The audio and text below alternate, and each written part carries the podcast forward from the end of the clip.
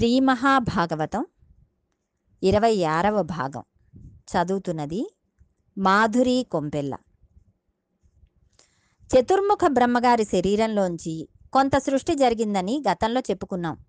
ఈశ్వరుని దేహంలోంచి వచ్చిన సృష్టి కొంత ఉన్నది. అందులో పది మంది ప్రజాపతులను ఆయన శరీరం నుండి సృష్టించాడు. అటువంటి వారిలో ఆయన బొటనవ్రేలులోంచి జన్మించినటువంటి వాడు దక్ష ప్రజాపతి. నేత్రములలోంచి జన్మించినటువంటి వాడు అత్రి మహర్షి అత్రి మహర్షి సంతానమే ఆత్రేయస గోత్రికులు. దక్ష ప్రజాపతి పది మంది ప్రజాపతులకు నాయకుడు. అటువంటి దక్ష ప్రజాపతికి పదహారు మంది కుమార్తెలు కలిగారు. ఈ పదహారు మంది కుమార్తెలకు ఆయన వివాహం చేశారు. అందులోనే మూర్తి అనబడే ఆవిడ గర్భం నుంచి నరనారాయణులు ఉద్భవించారు. వారే బదరిలో తపస్సు చేశారు. అందుకే ఉద్ధవుడు ఉండటం నరనారాయణులు అక్కడ తపస్సు చేయటం ప్రహ్లాదుడు అక్కడికి వెళ్ళడం ఇలాంటి వాటి వలన బదరీ క్షేత్రమునకు అంత గొప్పతనం వచ్చింది. బాదరాయణుడని పిలువబడే వ్యాసుడు అక్కడ కూర్చుని తపస్సు చేశాడు. భాగవతమును రచన చేశాడు. బదరికావనంలో తిరిగాడు కాబట్టి ఆయనకు బాదరాయణుడు అని పేరు వచ్చింది. బ్రహ్మ బొటనవేలు నుండి ఆవిర్భవించిన దక్ష ప్రజాపతికి కలిగిన కుమార్తెలలో సతీదేవిని రుద్రునకు ఇచ్చి వివాహం చేశారు. దక్ష కుమార్తెలలో పదహేను మందికి సంతానం కలిగారు. కానీ శంకరునికి సతీదేవికి సంతానం కలగలేదు. శివుడు సాక్షాత్తుగా బ్రహ్మము. అటువంటి బ్రహ్మమైన వాడికి మరల పిల్లలు హడావుడి ఎక్కడ ఉంటుంది? అటువంటి తత్వం కలిగిన శంకరుడు దక్ష ప్రజాపతి చాలా అనుకూలంగా చాలా సంతోషంగా ఉండేవారు. ఆ సందర్భంలో ఒకానొకప్పుడు ప్రజాపతులందరూ కలిసి దీర్ఘ సత్రయాగం చేశారు. ఎవరైతే ఋత్విక్కులుగా ఉంటారో వారే యజమానులుగా కూడా ఉండేటటువంటి యాగమునకు సత్రయాగమని పేరు. అక్కడికి బ్రహ్మగారు కూడా వెళ్ళారు. అక్కడ పరమశివుడు కూడా ఉన్నాడు. ఆ సభలోకి ఆలస్యంగా దక్ష ప్రజాపతి వచ్చాడు. ఆయన కత్తి చేత కూడా నరకబడడు. ఆయన శరీరం అంత మంత్రభూయిష్టం. ఆయనను చూసి చూడడంతోనే అందరూ లేచి నిలబడ్డారు. కానీ బ్రహ్మగారు భర్గుడు మాత్రం లేవలేదు. బ్రహ్మగారు పెద్దవారు కనుక ఆయన లేవనవసరం లేదు. కానీ శివుడు బాహ్యమునందు దక్ష ప్రజాపతికి అల్లుడు. మామగారు పితృపంచకంలో ఒకడు. దక్షుడు లోపలికి వచ్చి సభలో లేవని వాళ్ళు ఎవరా అని చూశాడు. అల్లుడు లేవకపోవడం గమనించాడు. కోపం వచ్చేసింది. క్రోధంతో సభలో ఉన్న వాళ్ళందరినీ చూసి శంకరుని చూపిస్తూ వీడు ఎవడు? అని అన్నాడు. అప్పుడు అందరూ ఆశ్చర్యపోయారు. శివుడు నవ్వుతూ కూర్చున్నాడు. అక్కడ ఉన్నవాళ్ళు లేచి ఈయన శివుడండి అని జవాబిచ్చారు. వీనికి శివుడని పేరు ఎవరు పెట్టారు? వీనిని పట్టుకుని శివుడు అని పిలిస్తే నాకేమనిపిస్తోందో తెలుసా?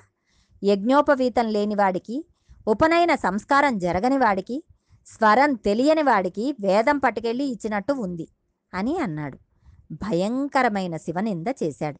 ఈ విధంగా దక్షుడు ఇన్ని మాటలు అంటే నిజంగా మంగళమూర్తి కాబట్టి ఆయన ఏమీ అనలేదు. ఆయనకు దూషణ భూషణలు రెండు ఒక్కలాగే ఉంటాయి. అలా ఉండగలగడం చాలా గొప్ప విషయం. అప్పుడు దక్షునికి ఇంకా కోపం వచ్చేసింది. ఇన్ని మాటలన్నా నీవు పలకలేదు లేవలేదు నమస్కరించలేదు. కాబట్టి ఇవాల్టి నుంచి జరిగేటటువంటి యజ్ఞ యాగాది క్రతువుల యందు నీకు హవిర్భాగము లేకుండుగాక అని శపించాడు. ఈ విధంగా దక్షుడు తన పరిధిని దాటిపోయాడు. శివుణ్ణి దక్షుడు తిడుతుంటే భృగువుకు సంతోషం కలిగింది. ఇవన్నీ చూశాడు నందీశ్వరుడు. ఎక్కడ్లేని కోపం వచ్చింది. శంకరుని పట్టుకుని ఇంతంత మాటలంటాడా? నేను శపిస్తున్నాను దక్షుణ్ణి. దక్షుడు ఇవాల్టి నుండి సంసారమునందు పడిపోవుగాక కామమునకు వసుడగుగాక అని శాపం ఇచ్చేశాడు. నందీశ్వరుడు శాపం ఇచ్చేసరికి భృగువకి కోపం వచ్చింది. ఆయన లేచి ఎవరైతే ఈ భూమండలం మీద శంకరుని వ్రతమును అవలంబిస్తారో అటువంటి వారిని అనుసరించి ఎవరు వెడతారో వారు వేదమునందు విరక్తి కలిగి వేదమును దూషించి కర్మకాండను నిరసించి వారందరూ కూడా జడులై విభూతి పెట్టుకుని జటలు వేసుకుని ఉన్మత్తుల వలె భూమి మీద తిరిగెదరు కాక అని వేద విరుద్ధమైన స్థితిని వారు పొందుదురు అని శాపం ఇచ్చేశాడు సభలో పెద్ద కోలాహలం రేగిపోయింది. నవ్వుతూ లేచి శివుడు ఇంటికి వెళ్ళిపోయాడు. సతీదేవి ఎదురు వచ్చింది కానీ శంకరుడు దక్షసభలో జరిగిన సంగతి ఆమెకు చెప్పలేదు. కొన్నాళ్ళైపోయింది ఇప్పుడు నిరీశ్వర యాగం అని కొత్త వ్రతం మొదలుపెట్టాడు. దానికి బృహస్పతి సవనము అని పేరు పెట్టాడు. దానికి ముందుగా వాజపేయం చేశాడు. వెళ్ళకపోతే ఏమి శపిస్తాడో అని ఆ యాగమునకు అందరూ వెడుతున్నారు. అతడు చేస్తున్న యాగం మామూలుగా చేయడం లేదు. శంకరుడి మీద కక్షతో చేస్తున్నాడు. శ్రీ మహావిష్ణువు బ్రహ్మగారు రాలేదు. ఒక రోజున సతీదేవి అంతఃపుర పైభాగంలో నిలబడి చూస్తోంది. పైన అందరూ విమానాలలో వెళ్ళిపోతున్నారు. అలా వెళుతూ వాళ్ళు చెప్పుకుంటున్నారు. దక్ష ప్రజాపతి యాగం చేస్తున్నాడు. ఆహ్వానం వచ్చింది. అందుకని మనందరం వెడుతున్నామని చెప్పుకుంటుంటే ఆవిడ విని గబగబా అంతఃపురంలోంచి క్రిందికి దిగి శివుడి దగ్గరకు వచ్చి స్వామి పుట్టింట్లో ఏదైనా ఉత్సవం జరుగుతున్నప్పుడు ఆడపిల్లల మనసంతా పుట్టింటికి వెళ్ళాలని ఉంటుంది. మా నాన్నగారు యాగం చేస్తున్నారట. నాకు నా తండ్రి గారు చేస్తున్న యాగమునకు వెళ్ళాలని అనిపిస్తోంది. మనం కూడా యాగానికి వెళదాము అంది. తమకు ఆహ్వానం రాలేదు కదా అన్నట్లుగా శంకరుడు సతీదేవికేసి చూశాడు. ఆయన మనస్సులోని భావనను ఆమె పసిగట్టింది. కొంతమంది పిలిస్తేనే వెళ్ళాలి. కొంతమంది పిలవకపోయినా వెళ్ళాలి.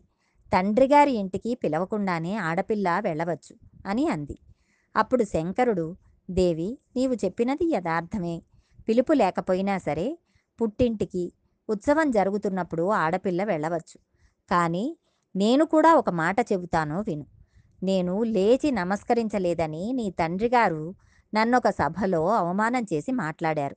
కాబట్టి ఇప్పటికీ కూడా వారు నా యందు అనుకూలతతో ఉండరు.